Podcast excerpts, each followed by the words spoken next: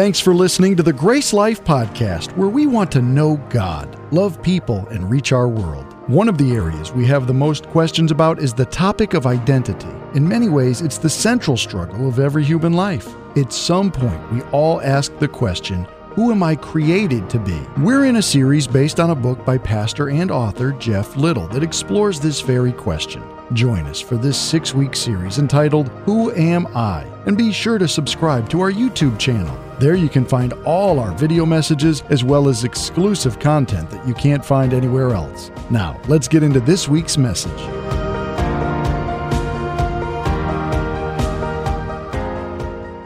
Amen. All right. Good stuff. Yeah, we can praise God. That's all right. Yes. God is good. Yeah. Come on. So, we are in week three of our series, the Who Am I series, by uh, a book by Pastor Jeff Little. And with the third week, it's titled, Who Am I When I Feel Lonely?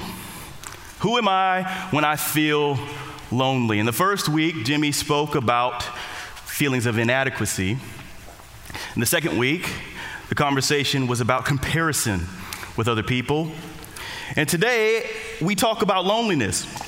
Now, loneliness is a very powerful thing, but in a negative way. Loneliness has a very jarring effect on us. And there's a, real, there's a, there's a reason why that, that is, and I want to get into that. But, you know, it, it, you know, I started thinking to myself, preparing for this message, why does loneliness affect us so much? What is it about loneliness that can be so debilitating when you're lonely? You can be lonely in a crowded room. You can be lonely in a relationship. You can be lonely with friends and family all around you, right? And it, it, it, just does terrible things to us. And, and you know, sometimes it puts us in situations that we would have not otherwise found ourselves. Loneliness can cause us to do some very silly things. We can find ourselves in situations where we're just like, man, I, I know I shouldn't have been here. I knew I shouldn't have done that. I knew I shouldn't have had that conversation. But loneliness is oftentimes one of the triggers in crazy behavior. Now, I want to give you an example. Something that was kind of close to heart of somebody doing something crazy because they were lonely. How's that? I want to give you an example. It actually hits close to home because it was something that happened to us, me and my wife. Uh, my wife, Elise, on the front row. She's beautiful, praise God, yes. So, um, something that happened to me and my wife just recently is a great example of what happened. You see, she came to me with a problem, and she needed my help. And the nature of the problem was this there was a gentleman who had begun texting her because he had met a young lady at a club, asked for the young lady's phone number, and evidently the number that she gave was the number that belonged to my wife. right? And so it took a few back and forth conversations to finally convince this young man that she was not the woman he was looking for. Right? It took, it took a little while. But because of the loneliness that this man has felt, after figuring out that it was in fact a female on the other line, he wanted to continue the conversation. He wanted to continue to talk. And it got to the point where she was just like, Can you please do something with this? Please. I don't know. I've told him everything I know how to tell him. And I was like, Oh, baby, yes.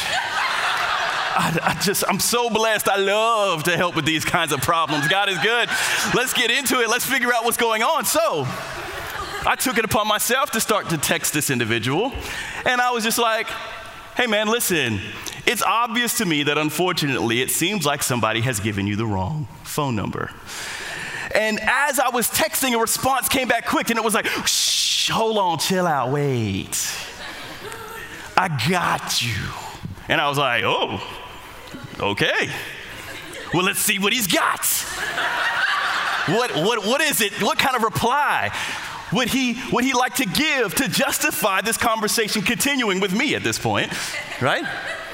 And he decided that what he was gonna do was send me a picture of himself to justify the conversation. And folks, I've brought the picture here today and I would like to show it to you. There it is. There's the picture. Doesn't he look so happy? And I said to myself, wow, that was so nice of him to send a picture. I should send a picture back in reply. So that's exactly what I did, and this is the picture. That's what I sent back. God is good. Yes. And the picture came along with a caption, and the caption said, Brother, you definitely have got the wrong phone number. right? Needless to say, he has never texted us again. So God is good. Yes. Yes, Lord. It was good. So, why do I tell you all this information about my personal life? The reason is because I wanted to give you an example of how crazy we can act when we're lonely. That individual was lonely, praise God. But our answer, but but he had the wrong answer. And so I want to give you another example loneliness. You, you, but, you know, before I give you another example, let's identify why it's so jarring to be lonely. I want to tell you the reason why. And this is something I hope that you don't miss it. Holy Spirit, please speak to someone's heart right now in Jesus' name. The reason why loneliness hurts us so much is because we are created in the image of God, and God exists within community the Father and the Son and the Holy Spirit. There's no loneliness there. So when you, who is created in the image of God, experience loneliness, you're experiencing something that is foreign to your spirit. It's unnatural for you. That's not what you were created to be. You were not created to be lonely. You were created to be in God's image, and God exists within community. Let me give you an example. We take something that has just always fascinated me. You take the most secure, maximum security prisons with the, with the most dangerous criminals in it murderers, rapists, thieves, all these people that would likely kill you is to look at you. And how do they punish those individuals who get into something that they weren't supposed to be into? They throw them into solitary confinement. We're talking about a place where you've got, I don't want to be around murderers and killers all day. They probably don't want to be around each other. But how are they punished? By separating them and making them alone. It is unnatural to our spirits to be lonely. It affects us in a negative way. You know, the truth is, the problem that we often face is there are many people, as I start talking about loneliness, who know exactly what I'm talking about. Unfortunately, I, I just know by the sheer volume of the individuals that are in this room. There are some of you that are in here right now that are feeling lonely. We have all been in this prison of loneliness, of solitary confinement, lonely within our families, lonely within relationships, lonely amongst our friends. It's a problem. But I have good news for you right now. I want to speak life to you right now. I want you to pick up on this. If you're one of the individuals that is feeling the loneliness, God wants us to follow His example and experience godly community. He wants us to follow His example. That was a great place to say amen. Come on. He wants us to follow His example, right? And I'm going to tell you, God's word offers so many examples of Him rescuing people from loneliness. There's example after example after example. We'll start in the very beginning. I want to give you some examples with Adam. Adam was created, and God said it's not good that he would be alone, so he, he created Adam's wife to rest. Praise God. Yes, thank you, Lord Jesus. He created Adam's wife, right? Let's go a little bit further. When the children of Israel had escaped the captivity of the Egyptians, God said that He wanted to make them a nation of priests. And I don't have time to get into what all that means right now, but, what he, but here's what you could take today. He didn't say he wanted one priest to be separated of all the children of Israel. He said he wanted an entire nation as a community moving in the same direction. Community. After Moses died, Joshua was the next up. And Joshua was the new leader of Israel. And God told Joshua, I will never leave you. I will never forsake you. Moses might be gone. He might be dead, but I'm not going anywhere. I will never leave you or forsake you. Come on. Jesus, Jesus came to make us heirs to the kingdom of God to take us out of that kingdom of darkness and put us into a kingdom of light where we have family and we have community and there's no loneliness and all the tears will be dried up. Come on, somebody. Paul, Paul calls us the body of Christ. We're not individuals, we're a body. We might look different, we might act different, we might sound different, but we're all together in one body. What is the point? Rescuing for loneliness has been a part of God's plan all along. And I'm going to say that again because I know somebody in here needs to hear it. Rescuing from loneliness has been a part of God's plan from the very beginning. From the very beginning. He's a good God and He loves us. Come on. Yes, Lord. So, yeah, so here we go. So, we're going to take a look at what the Bible has to say about all this. I'm going to be reading from Ch- Psalm chapter 68. If you have your Bibles, I'll start in verse 4. But before I read in Psalm chapter 68, I want to give you a little bit of background as to what's happening in this passage. Okay? So, this is a psalm that David has written, and he wrote this psalm as a celebration. He wrote this psalm to dedicate the city of Jerusalem to God because they had just taken the city. And this became known as the city of David, Jerusalem, right? This is where he would dwell. So, so what the, all that means to you for this verse right now is that David is praising God for something that has already happened. Okay? He's praising God for the evidence that he's already seen in his life. So, Psalm 68, starting in verse 4, this is what David says Sing to God, sing in praise of his name, extol him who rides on the, crowd, on the cloud, rejoice before him. His name is the Lord. A father to the fatherless, a defender of widows is God in his holy dwelling.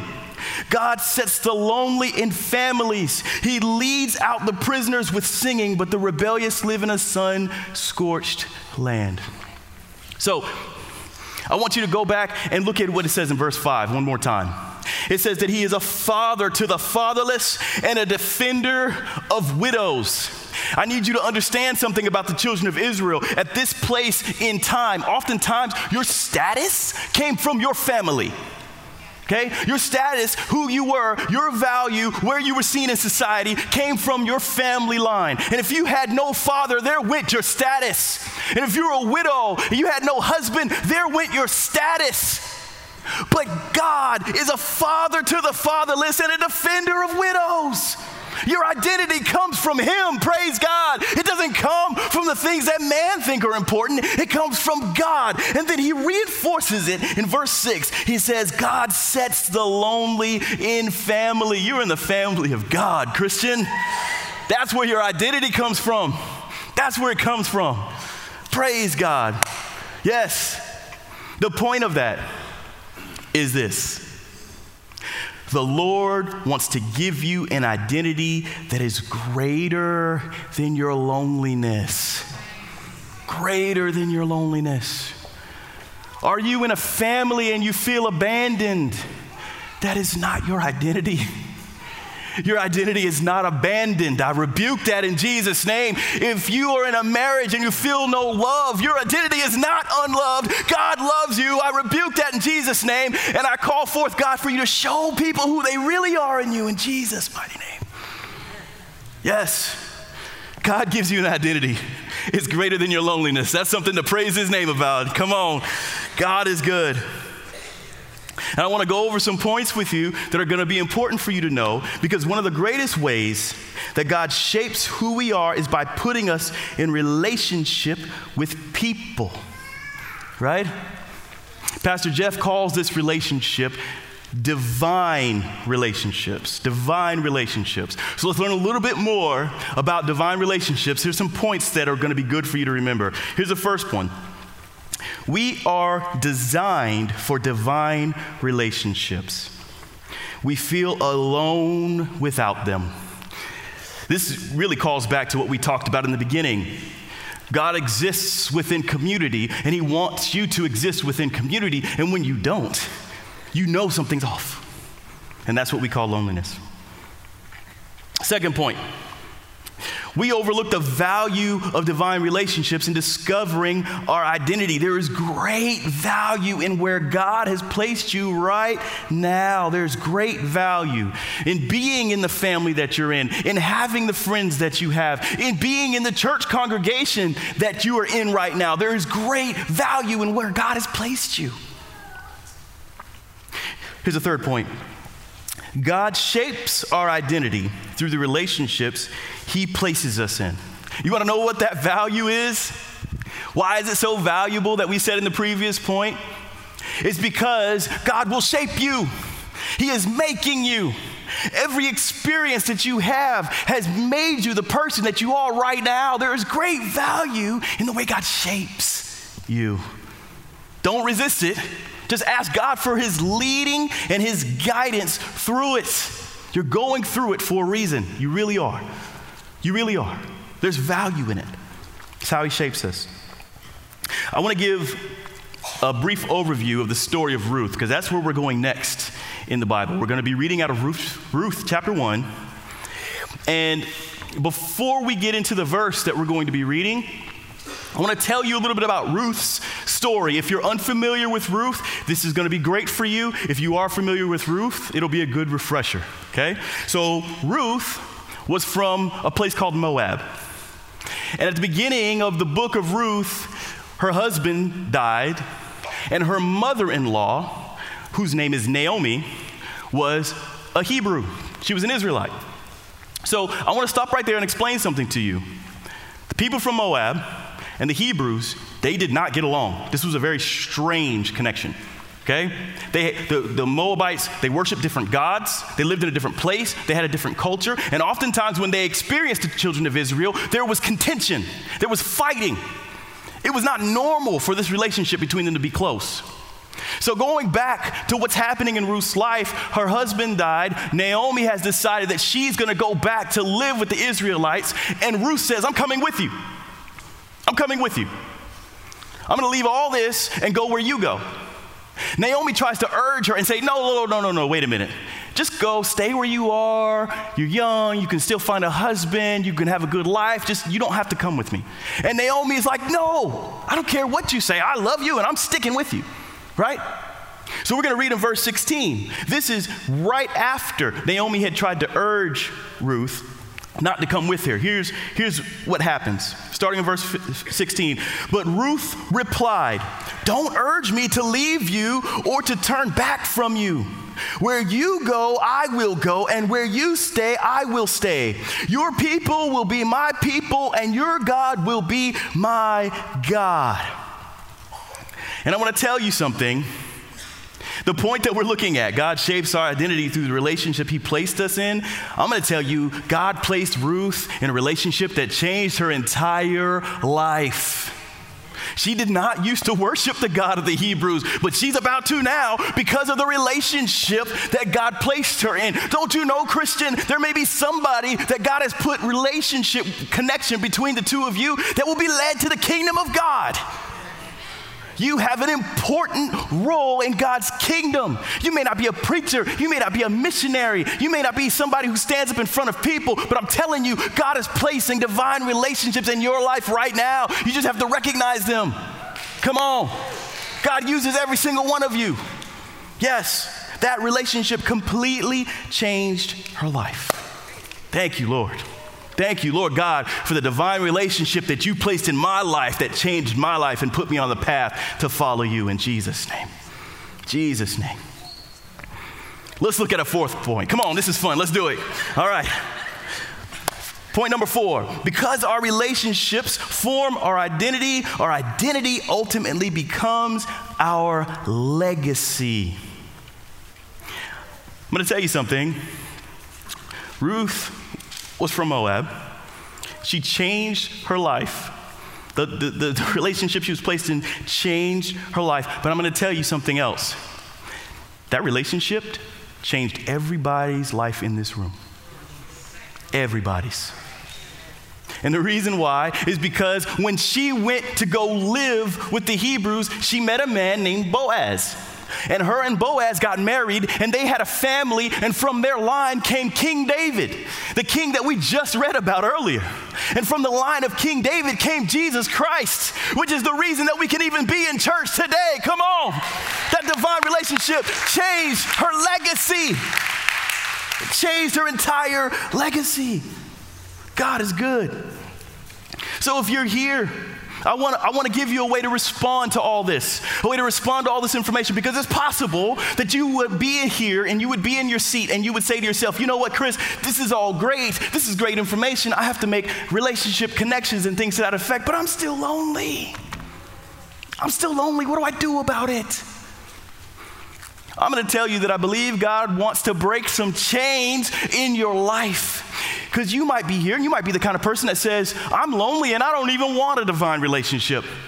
Forget that. I'm, I'm, I'm just too hurt. That, my friend, is the definition of being in chains. We're going to break that today in Jesus' name. God wants help for you. He wants healing for you. We're not going to resist it. The enemy's the only one who would want you to resist it. We rebuke that in Jesus' name. Come on, we're going to do this. Here we go. Here we go. How can we apply this? How can we get some practical steps that are going to help us? First thing you got to know is one thing that's above all else. Only God can fill the void of loneliness. Only God. He's the only one who can do it. He's the only one who can do it. We're going to give you three points. They're going to help you bridge that gap between loneliness and God filling you. Okay? Three things that we can do that are going to help facilitate this connection. And this is the thing. If I've lost you, I need you to listen up because here's the thing the, out of the three points, the first two are the foundation for the third. Without point number one and number two, three is going to be empty, and you need all three. Okay? Here we go. Number one, understand that people cannot fill you. Understand, people cannot fill you. For those of you that are familiar with your Bibles, when I said that I was going to the book of Ruth, you may have anticipated, since we're talking about relationships and not being lonely, that I would have highlighted the relationship between Ruth and Boaz, but I didn't do that. I didn't do that. Why didn't I do that? Because Boaz is not enough for you. He is not enough. Boaz will not fill you. If you're looking for your Ruth, she's not enough for you. If you're waiting till you have kids, they are not going to be enough for you. Your fulfillment has to come from Christ. Has to come from Christ. People will fail you. Number two, bless the Lord, Jesus' name. Get comfortable getting alone with God.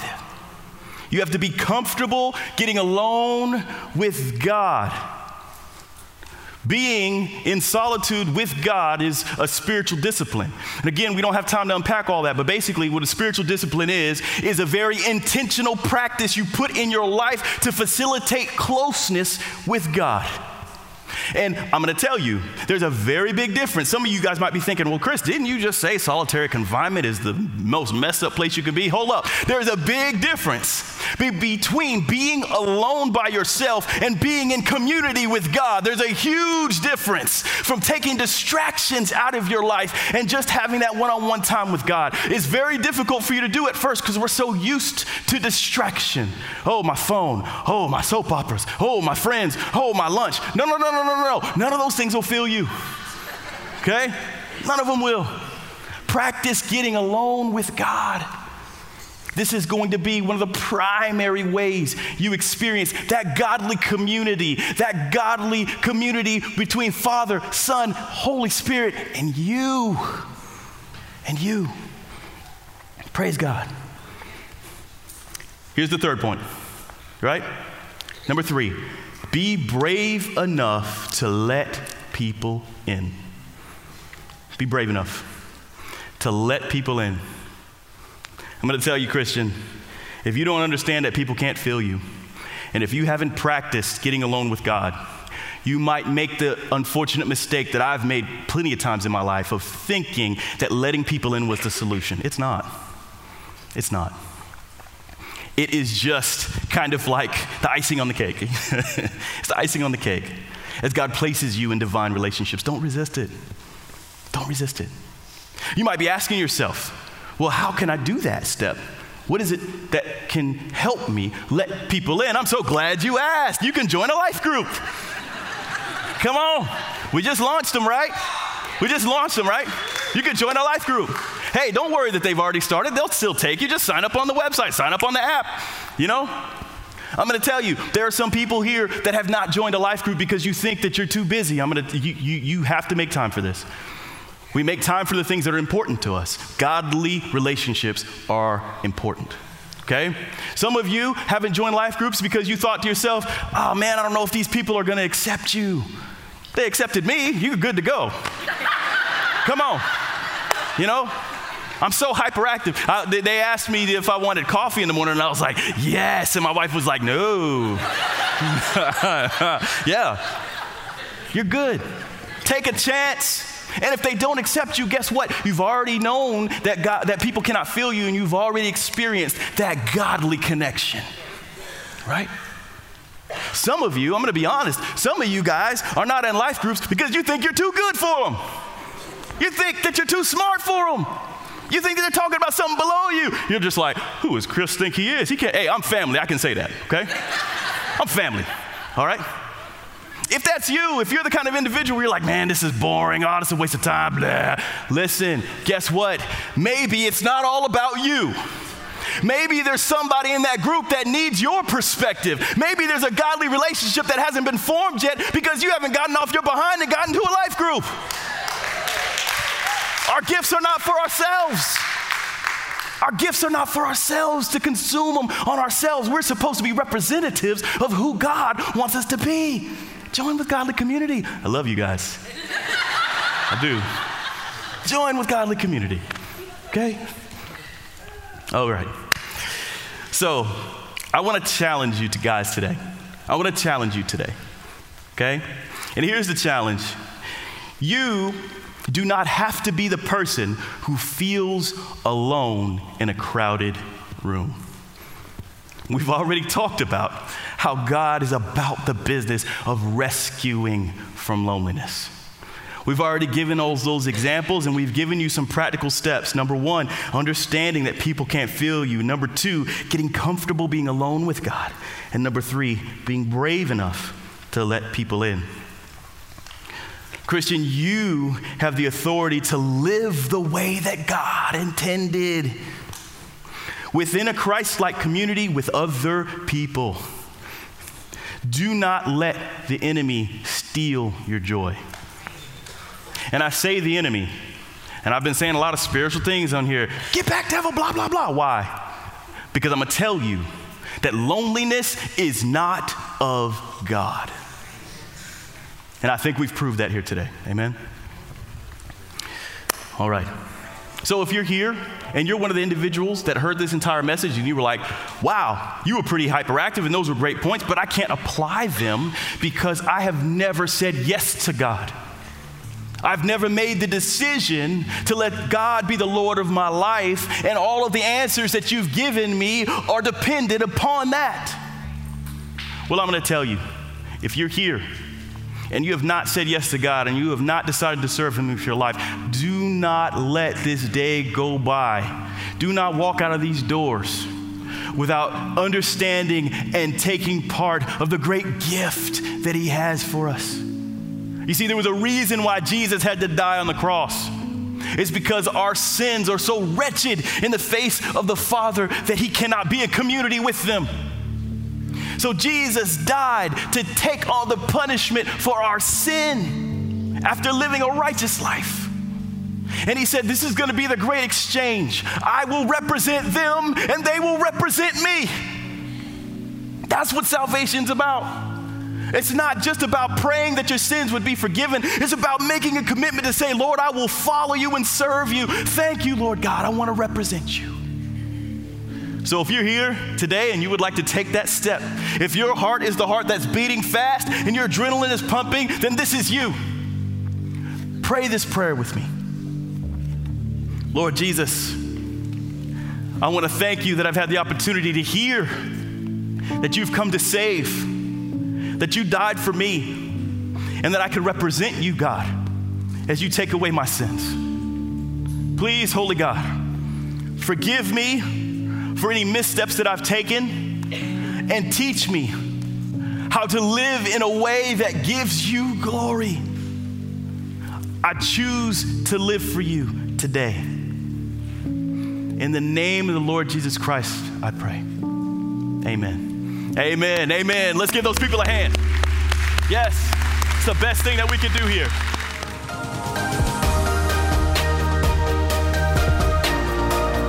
Thank you for joining us for this week's message. If you've made the decision to follow Jesus, congratulations. It's the best decision you'll ever make. If you've been impacted in any way, we'd love to hear about it. Head over to gracelife.church/resources where you can share your story and find other tools for following Jesus. We hope you go out and make Jesus famous in your world.